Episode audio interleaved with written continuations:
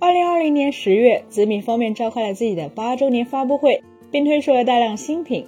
在这之中，一款名为紫米二十号的充电宝更是曾轰动一时，并在两个月的首销时迎来了大量的竞相争购与猪的好评。当然，消费者对这款产品的追捧是有理由的，因为紫米二十号是业界首款具备两万五千毫安时容量、支持两百瓦超高总功率的充电宝。更为重要的是，它还原生支持了小米当时刚刚推出不久的一百二十瓦私有快充协议，成为了整个充电宝领域首款能真正在十几分钟时间里充满一台手机全部电量的产品。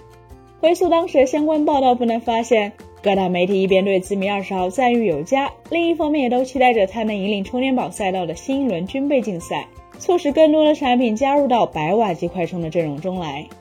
然而现实的情况却是，在紫米二十号上市至今已两年多后，如今市场中总充电功率达到或超过两百瓦的充电宝尽管越来越多，但能够真正兼容百瓦级快充的产品却似乎依旧只有它。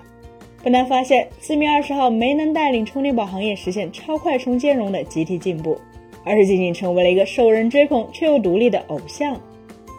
为什么会这样呢？要明确一点的是，价格其实并非导致紫米二十号难有同类产品的关键因素。目前在电商平台上可以看到，紫米二十号迄今为止单在紫米的京东官方旗舰店里就已经有了两万多个好评，这还不算天猫、淘宝或其他的第三方店铺。而且从目前的市场情况来看，价格远高于紫米二十号的充电宝产品并不鲜见，甚至有些也同样做到了名利双收，这表明消费者并非不能接受四五百元甚至千元级的充电宝。但更进一步探究哪些高价位的充电宝产品，就会发现它们普遍都不支持手机厂商的私有快充协议，而往往最多只具备公版的一百瓦 P D 输出，而这似乎就揭示了问题的答案。首先，关注手机行业的朋友想必知道，目前的主流品牌普遍已将自家的私有快充协议做到了远超一百瓦的水平，比如 Redmi 旗下有二百一十瓦的 Note 十二探索版， vivo 有两百瓦的 iQOO 十一 Pro， 欧家有两百四十瓦的 Realme G T Neo 五， 努比亚有一百六十五瓦的红魔八 Pro Plus。 纵观这些超快充机型的充电头，就不难发现，它们一方面价格比普通的六十五瓦、八十瓦快充头往往要贵出几倍，另一方面在体积上更是普遍又大又厚，而且这还是在此类充电头已经塞进了不止一组氮化镓元器件，已经尽量用高技术力去进行紧凑化设计的前提下才得到的结果。然而问题就在于，如此巨大的充电头还仅仅只是负责电能转换输出的部分。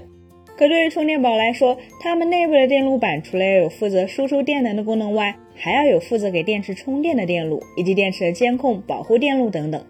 如此一来，也就是说，如果强行将目前智能手机上最强最高功率的超级快充方案塞进充电宝，仅仅是电路部分可能就要占据一大块的空间，再加上必然不能太小的柱状电池，整个充电宝的体积和重量只怕会比紫米二十号还要再大个几圈。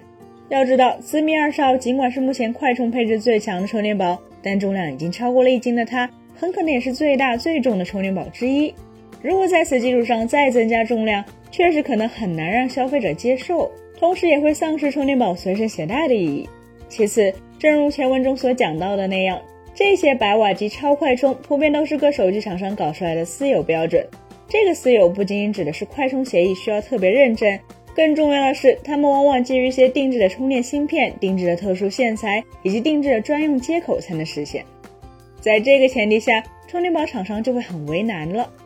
先不说手机厂商给不给私有超快充协议的认证授权，就算给了，相应的快充芯片、快充接口、快充线材还可能会是互斥。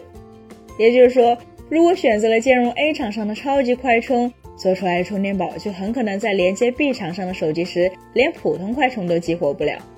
很显然，站在充电宝厂商的角度来说，这显然是个绝对无法容忍的问题。因此，与其去迎合特定厂商的超快充，绝大多数充电宝厂商自然也就选择了以相对兼容性更好，而且并不需要太高硬件成本的公版一百瓦 P D 快充来作为产品的输出能力上限。